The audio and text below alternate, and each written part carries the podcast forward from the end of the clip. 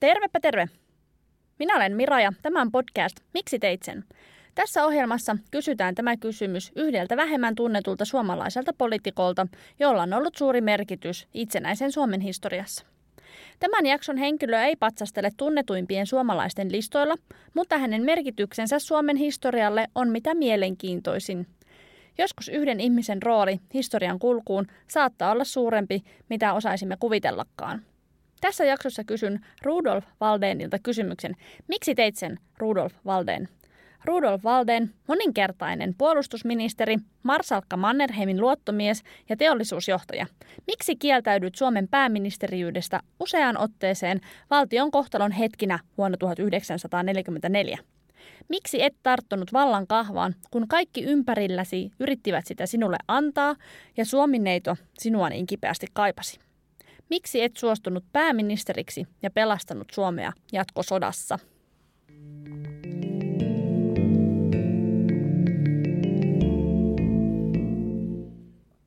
Karl Rudolf Walden syntyi 1878. Rudolf syntyi sivistyssukujen yhteiseen liittoon, isä Walden oli tuomari ja äiti Matilda oli ruotsalaisen akateemisen suvun tytär. Kotikielenä oli ruotsi ja perhe asui Rudolfin nuoruusvuodet Ähtärissä. Rudolf ei menestynyt koulussa erityisen hyvin, minkä vuoksi isä Walden lähetti Rudolfin yhdessä veljensä Nilsin kanssa Haminan kadettikouluun, kun hän oli 12-vuotias. Kadettikoulu oli maineikas oppilaitos, ja siellä opiskelevat nuorokaiset sijoittuivat poikkeuksetta yhteiskunnassa korkeisiin tehtäviin niin hallinnossa kuin armeijakunnassa. Oppilaitos oli yleissivistävä, vaikka nimestä voisikin toisin päätellä. Toki oppilaitoksessa pystyi valitsemaan sotilaasuran itselleen, ja niin Rudolf tekikin.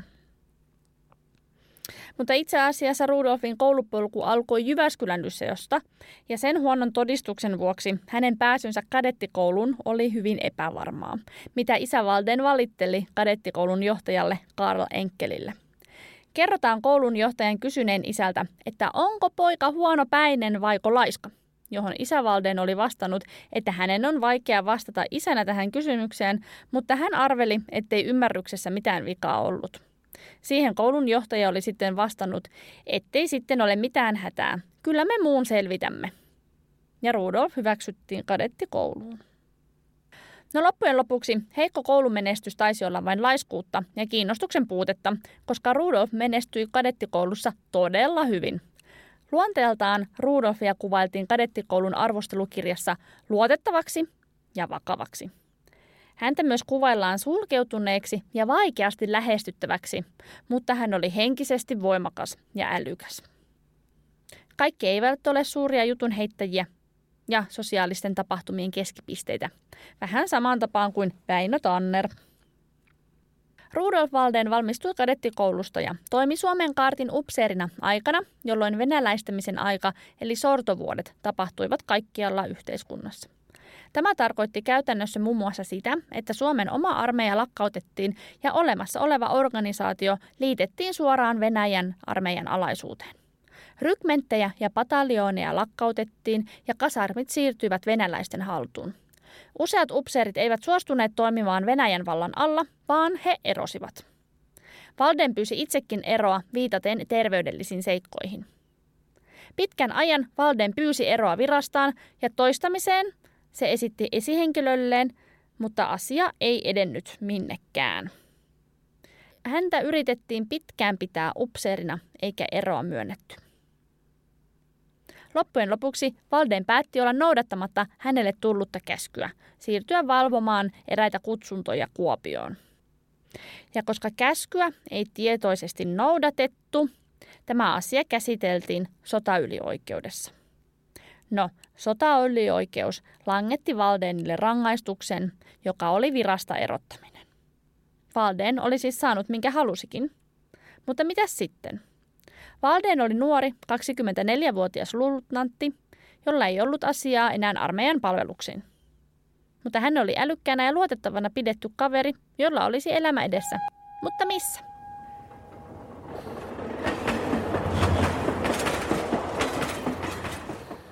Walden lähti Venäjälle paperitehtaalle konttoristiksi.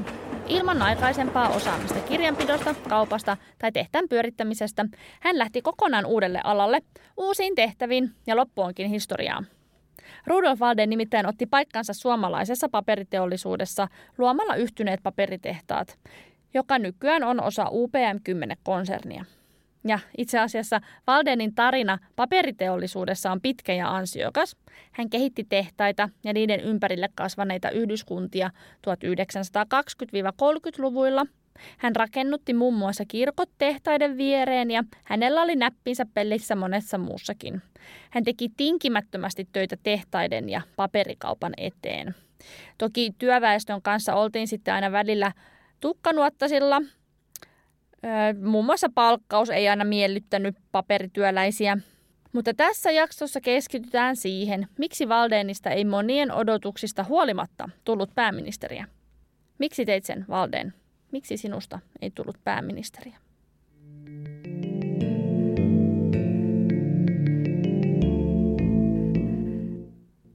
Rudolf Walden oli ruotsinkielinen henkilö, joka seurusteli ruotsinkielisissä piireissä ajan tavan mukaisesti. Täytyy muistaa, että ruotsi oli sivistyneistön kieli ja suomea puhuttiin pikemminkin rahvaan keskuudessa, näin karrikoiden. Walden, vaikka suomenmielinen fenomaani taisi ollakin, hänellä ei ollut oikein kosketusta sopisuomalaiseen elämään. Rudolf Walden tapasi lankonsa kautta jämsäläisen Anni Konkolan, jonka suku omisti maita ja mantuja sekä toimi tukkukauppiana milloin mitäkin myyntiartikkelia myyden. Annin isä Severus Konkola nuorempi toimi myös valtionpäiväedustajana talonpoikaissäädystä. Rudolf ja Anni menivät naimisiin, vaikkakin heidän taustansa olivat melko erilaiset. Anni Konkola tuli varakkaasta ja valistuneesta talonpoikaissäädystä, kun taas Rudolfin tausta oli ruotsinkielinen ja kadettikoulun muovava herra, tavoiltaan hän oli hyvinkin aristokraattinen. Einar V. Juvan kirjoittaman muistelmateoksen mukaan Rudolfin ja Annin avioliitto muovasi Rudolfista suomenkielisen ja mielisen henkilön. Avioliiton alkuaikana aviopari asui Pietarissa, jossa Rudolf hoiti paperikauppaa Venäjän suuntaan. Rudolf puhui nimittäin sujuvaa venäjää, ja siitä olisi varmasti hyötyä myös tulevaisuudessa. Rudolf Waldenin politisoitumisen ajankohta on vaikea hahmottaa. Voidaan ehkä ajatella, että Walden oli kantaanottava toiminnan mies ihan pelkästään jo sen perusteella, että hän ei suostunut noudattamaan Venäjän armeijan käskyjä, vaan koki oikeudekseen niskuroida ja sitä myöten erotutti itsensä upseeristossa. Rudolf Walden ei koskaan kuulunut mihinkään puolueeseen, mutta hän oli isänmaallinen ihminen ja voidaan katsoa, että hän oli oikeistolainen, vaikkei mitään puoluekytköksiä mihinkään ollut. Mutta hänen omisti muun muassa Uuden Suomen osakkeita ja Uusi Suomihan taitaa olla tämä kokoomuksen äänen kannattaja. Vuonna 1918 puhkesi sisällissota ja Rudolf, entinen upseeri, päätti lähteä valkoisten puolelle tekemään oman osuutensa sodassa, mikä se osuus ikinä olisikaan. Rudolf ilmoittautui valkoisten puolelle Seinäjoella sodan alkuaikana. Tämä päätös vaikutti erityisen paljon hänen elämän kulkuun, koska sodassa hänen organisointikykynsä, tehokkuus ja tinkimättömyys veivät hänet tehtävästä toiseen. Tässä sodassa Rudolf Walden tapasi myös ensimmäistä kertaa Carl Gustav Mannerheimin, eikä ehkä kumpikaan vielä silloin osannut aavistaakaan, kuinka merkityksellisiä heistä tulisikaan toisilleen vielä tulevaisuudessa. Mannerheim vakuuttui Waldenin kyvyistä ja korkeasta työmoraalista ja ongelmanratkaisutaidoista, minkä vuoksi Walden yleni sodan aikana ja pääsi yhä korkeampiin tehtäviin. Sisällissota päättyi valkoisten voittoon. Rudolfin viimeinen asemapaikka oli etappipäällikkönä päämajassa, jossa hänen tehtävänsä oli käytännössä katsoen luoda suomalaisen armeijan huolto tyhjästä. Tämä tarkoittaa kaikkia kuljetuksiin, hevosiin, muonituksiin ja juniin liittyviä järjestelyjä ja niiden hoitamista. Nimittäin Suomessa ei ollut omaa armeijaa 20 vuoteen, kun se oli tullut osaksi Venäjän armeijaa. Kaikki venäläiset oli riisuttu aseista sisällissodan alussa, eikä Suomella, joka oli juuri pari kuukautta sitten julistautunut itsenäiseksi, ollut toimivaa armeijan organisaatiota. Oli irrallisia suojeluskuntaosastoja, oli Saksasta tulleita jääkäreitä, ja oli vanhoja kadettikoulun käyneitä kavereita. Kaikki piti luoda tyhjästä ja siinä Valdén oli yhtenä henkilönä mukana. Työtahti oli hirveä, aamun kajosta iltamyöhään. Valdén kirjoittikin vaimolleen Annille seuraavasti. Kun sota loppuu, katoamme taas näyttämöltä, sillä minusta ei ole yleisten töitten mieheksi. Luulen, että meidän on pakko koettaa elää rauhallista elämää ainakin jonkin aikaa, sillä tunnen itseni läpiväksyneeksi. Valdén pyysi eroa etappipäällikön toimesta ja Mannerheim hyväksyi sen lausuessaan myös nämä sanat omassa ylipäällikön päiväkäskyssään. Kun everstiluutnantti Valdén nyt jättää toimensa, on minun mieluisa velvollisuuteni lausua hänelle Suomen armeijan ja omat kiitokseni väsymättömästä tarmosta ja siitä suuresta kyvystä, jota everstiluutnantti Valdén on koko sota-ajan osoittanut ja erikoisesti sinä aikana, kun hän hoiti etappipäällikön raskasta ja tärkeätä tointa erittäin vaikeissa olosuhteissa järjestäessään armeijan selkäpuolen ja hankkiessaan kaikki armeijan tarpeet. Valdén sai tällä kertaa eron ihan kun hän sitä pyysi. Rauhallinen vetäytyminen julkisesta elämästä ei kuitenkaan kestänyt kauaa. Harmi sinänsä Valdénille. Suomen politiikassa puhuroi kohtalon tuulet, ja kun Suomesta ei tullut kuningaskuntaa monien harmiksi, oli politiikassa tarve vaihtaa poliittista miehitystä, ja niin Rudolf valittiin Lauri Ingmanin hallitukseen sotaministeriksi. Valdén oli alun alkaen vastahakoinen ottamaan ministerin tehtävän vastaan, mutta Ingman osasi vedota Valdénin isänmaallisen mieleen. Hän sanoo, mutta isänmaan vapauden säilyminen on sen varassa, saammeko tähän maahan toimintakykyisen armeijan, isänmaan tähden.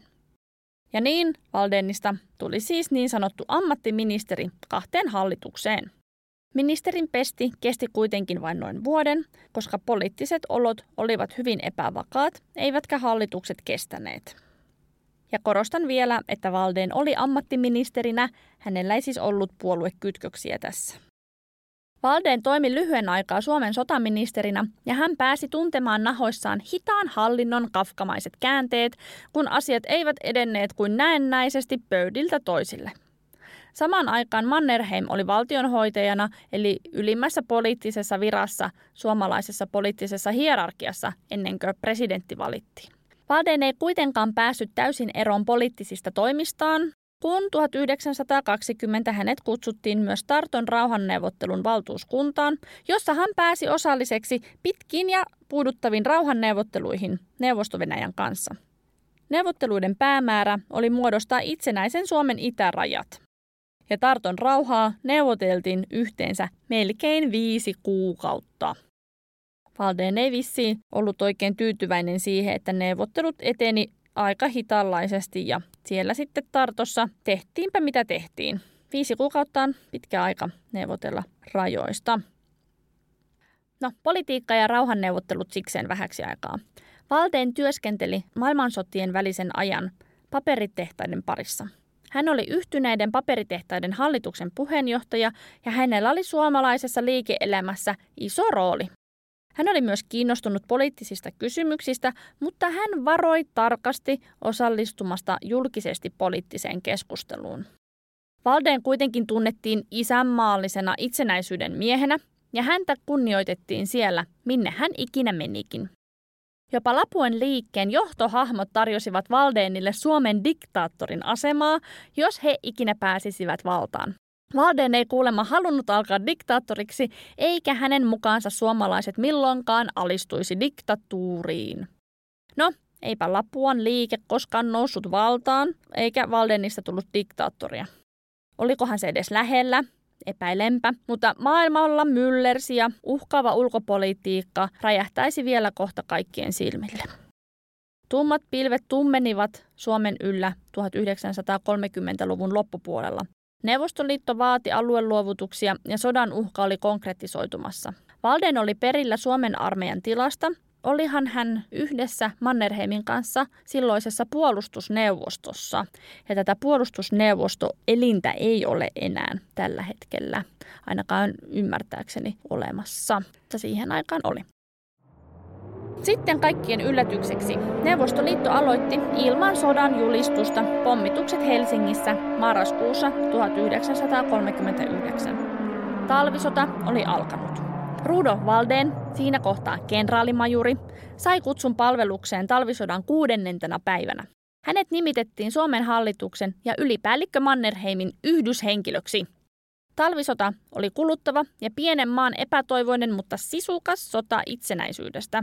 Waldén työskenteli taas yötä päivää Mannerheimin kanssa, eikä ollut asiaa, josta Marski ei olisi Waldénin kanssa keskustellut. Waldénilla oli vastuu toimia hallitukseen päin niin, että Mannerheimin, eli armeijan ylipäällikön näkemykset otettiin huomioon, mitä ikinä sitten hallituksessa tehtiinkään. Samalla Waldén vei Mannerheimille hallituksen näkemyksiä ja tietoja siitä, että mitä hallituksessa puhuttiin milloinkin. Waldén ja ylipäällikkö Mannerheim olivat sitä mieltä, että kaikki mahdollinen piti tehdä sodan lopettamiseksi. Samaa mieltä olivat myös kaikki muut, Väinö Tannerista Risto Rytiin ja Juho Kusti Paasikiveen.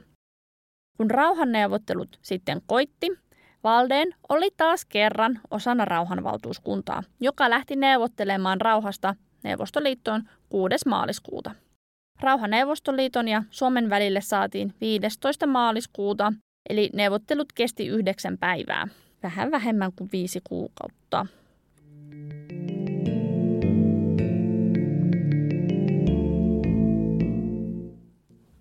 Talvisodan aikana Rudolf Waldén ei ollut ministerinä, mutta talvisodan jälkeen Rudolf Waldén omien sanojensa mukaan suostui puolustusministeriksi. Isänmaata kohtaan tuntemaa velvollisuuden tunnetta ei voitu hiljentää, tai ei voinut hiljentää, tai se ei vaan hiljentynyt, vaan isänmaa kutsui.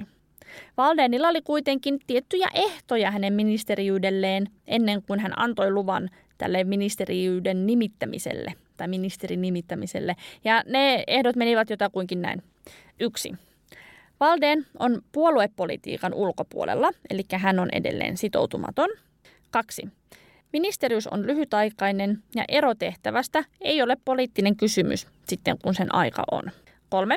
Mannerheimin jatko ylipäällikkönä on taattava. Ja 4. Taloudelliset panostukset pitää tehdä puolustukseen ja teollisuuden tehtaat tulee pitää käynnissä. Olisiko tuossa ollut vähän kotiin vetämistä tuossa, mutta milloinkas sitä nyt ei ihmiset kotiin vetelisi politiikassa. Waldénista tuli siis puolustusministeri. Saksalaisten kulkua puuhailtiin hyvin pienen sisärenkaan piirissä jatkosodan alla. Waldén kuului siihen sisärenkaaseen ja hänellä oli koko ajan tiedossa se, mihin suuntaan Suomen poliittinen tahtotila oli Suomea viemässä. Ja sehän oli viemässä Suomea kohti jatkosotaa. Jatkosota alkoi 25. kesäkuuta 1941. Saksalaisia sotilaita oli Lappi täynnä ja suomalaisten liikekannalle pano oli tehty viikkoa ennen sodan alkua. Suomella oli enemmän nyt sotamateriaalia kuin talvisodan aattona. Valmisteluja oli tehty ja ulkopoliittisia suhteita oli luotu. Aseveljeys Saksan kanssa antoi ainakin jonkinlaista henkistä selkänojaa lähteä valloittamaan takaisin menetettyä Karjalaa. Suomalaiset etenivätkin nopeasti vanhoille rajoille, mutta tappiotkin olivat suuret. Näistä ei ihan hirveästi puhuta yleensä. Rintamalinjat vakiintui kuitenkin ja asemasotavaihe alkoi. Toinen maailmansota roihui ympärillä. Sodasta pyrittiin irtautumaan muutamankin otteeseen ennen kuin Neuvostoliitto järjesti tämän viimeisen rytinän, jonka tarkoitus oli saada Suomi antautumaan ehdoitta. Waldén oli mukana kaikessa, mitä hallituksessa tuolloin tapahtui. Hänellä oli puolustusministerin rooli ja hän oli kaikissa pöydissä, missä rauhasta ja sodasta keskusteltiin.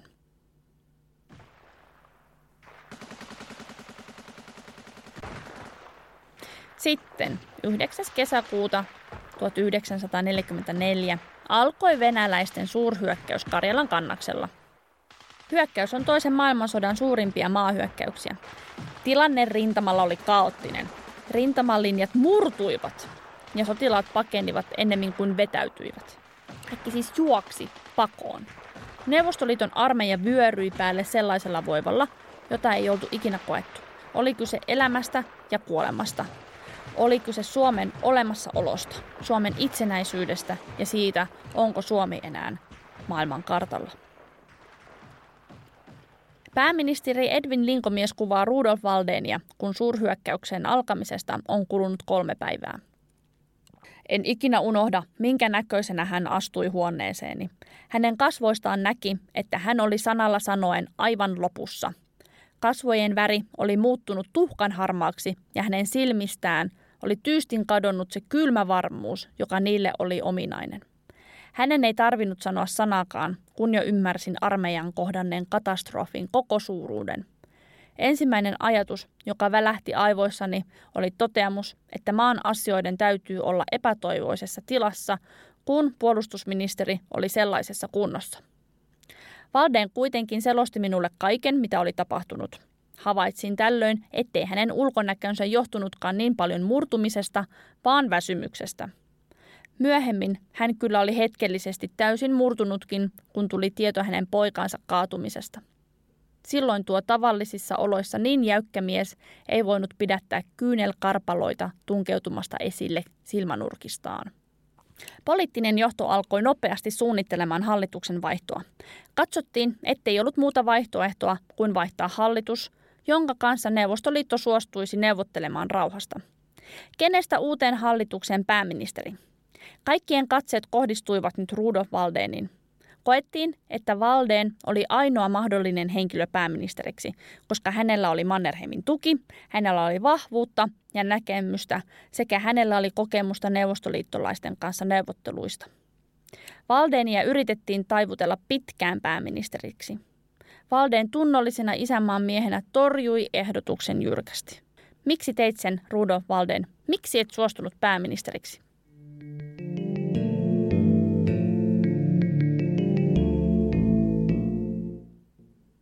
Walden ei suostunut pääministerin tehtävään huonon terveytensä vuoksi.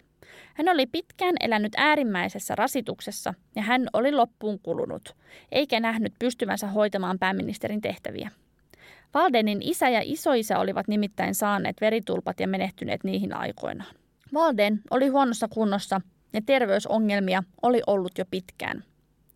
Kieltäytyminen ei koskaan ole helppoa, kun painostus on suurta ja poliittinen tilanne vaatii uutta johtajaa. Mutta Walden kieltäytyi jyrkästi, eikä hänen päätään saatu kääntymään. Loppujen lopuksi hallitusta ei vaihdettu, kun rintamalinjat saatiin haltuun ja torjuntua voittojakin saatiin. Presidentti Ryti solmi Saksan ulkoministeri Joachim von Ribbentropin kanssa sopimuksen ja Saksalta saatiin apua. Taisteltiin itsenäisyydestä, taisteltiin ajasta ja koko Suomen kohtalosta. Sodasta lähdettiin todenteolla irtautumaan 1. päivä elokuuta 1944, jolloin Ryti erosi presidenttiydestä ja Mannerheim nimitettiin hänen tilalleen. Taas nousi kysymys siitä, kenestä tulisi pääministeri. Uudestaan sormet osoittivat Waldenia. K.A. Fagerholm painokkaasti pyysi Waldenia pääministeriksi sanomalla, sinä kuulut niihin harvoihin, jotka juuri nyt voivat tulla kysymykseen. Ja kun marsalkka nyt on uhrautunut presidentiksi, ei sinullakaan ole oikeus kieltäytyä. Myös Väinö Tanner ja Väinö Hakkila kävivät Mannerheimin luona vetoamassa Mannerheimiin tämän asian edistämiseksi. Mannerheim oli kuitenkin varma, ettei Walden suostu pääministeriksi. Tanner ja Hakkila kysyivät, eikö Waldenia voisi pakottaa pääministeriksi, olihan hän Mannerheimin luottohenkilö ja heittämällä sopivin vaihtoehto tehtävään. Mannerheim kuitenkin tiesi, että Walden piti itseään liian sairaana ja uupuneena uskaltaakseen ottaa tehtävää vastaan.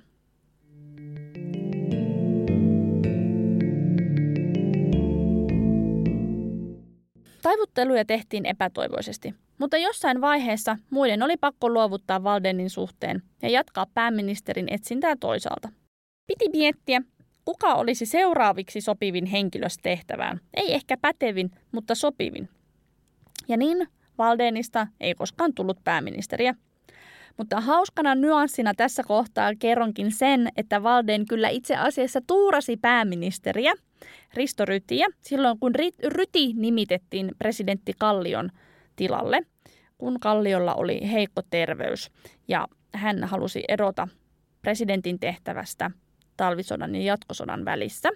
vuonna 1940. Ja Kyösti Kallio annoi eroa presidentin virasta ja kuukausi tämän jälkeen hän kuoli Helsingin rautatieasemalla, kun häntä oltiin saattamassa takaisin kotikuntaansa oikein kunniakomppanian voimin. Kallio siis tuupertui rautatieasemalla junalaiturilla ja hän menehtyi sydänkohtaukseen. Vaikka Waldenista ei tullut pääministeriä, hän ei siltikään päässyt irti poliittisista vastuistaan. Hänet nimitettiin nimittäin kolmannen kerran rauhanvaltuuskuntaan sopimaan Neuvostoliiton kanssa rauhasta. Ei ole siis rauhaa eikä valtakunnan rajoja ilman Rudolf Waldenia. Moskovan välirauha allekirjoitettiin syyskuussa 1944.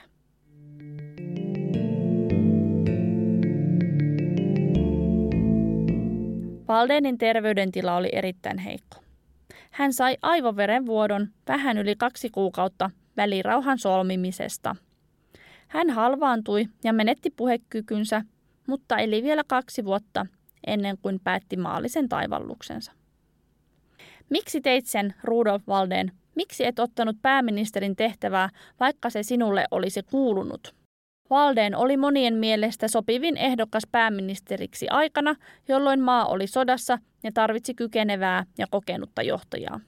Valitettavasti Waldenin terveydentila ei sitä sallinut, hän itse sen tiesi ja hän piti päänsä kovan painostuksen alla. Voidaan vain kuvitella, kuinka vaikeaa on kieltäytyä kerta toisensa jälkeen tehtävästä, jota sinulle tarjotaan ja melkein anellaan ottamaan. Voidaan kuitenkin sanoa, että Suomi oli Rudolf Waldenin elämäntehtävä ja hän antoi kaikkensa sen eteen. Eri lähteistä piirtyy vienokuva siitä, kuinka kaikkien poliitikkojen terveys oli sodan aikana koetuksella ja uupuminen väistämätöntä. Esimerkiksi Edwin Linkomies kertoi omassa elämänkerrassaan lääkärin määränneen hänelle pakkolomaa töistä. Tällaisia mainintoja löytyy järjestäen muistakin henkilöistä, vaikka sitä ei koskaan korosteta. Loppujen lopuksi pääministeriksi suostui Antti Hatzell. Antille ei käynyt kauhean hyvin, koska Moskovassa juuri ennen rauhanneuvottelujen alkamista hän sai halvauskohtauksen ja joutui heti kotimatkalle takaisin Suomeen. Ja itse asiassa, kun Antti Hatzell sai tämän halvauskohtauksen, niin neuvostoliittolaiset vähän viivytteli sen avun tuomisen suhteen, koska epäiltiin, että kun rauhanneuvottelut olivat alkamassa, niin tämä oli enemmän tämmöinen diplomaattinen sairaskohtaus. Ja harmillista, siis hyvinkin harmillista on se, että sitä apua ei tullut heti, koska Antti Hatzell halvaantui ja menehtyi hyvin nopeasti tämän jälkeen. Kun Antti Hatzell oli saatettu takaisin Suomeen, niin eihän rauhaa voi neuvotella tietenkään ilman pääministeriä, ja nopeasti hänen tilalleen löydettiin taas henkilö kokeilemaan onneaan. Pääministeriys on kerta kaikkiaan hengenvaarallinen virka.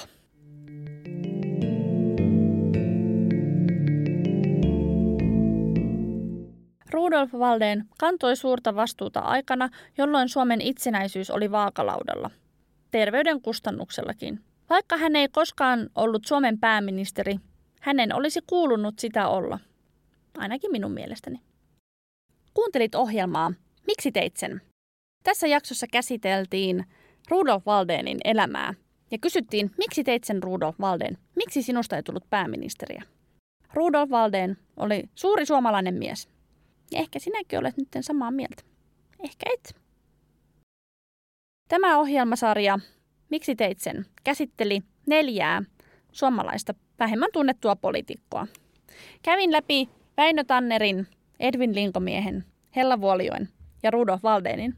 Kuka oli sinusta mielenkiintoisin poliitikko? Tai kuka oli sinusta mielenkiintoisin hahmo? Ehkä olet kuunnellutkin jo nämä jaksot. Kiitos kun kuuntelit tätä podcastia. Miksi teit sen? Minä lähden nytten Tampereelle. Se on moro!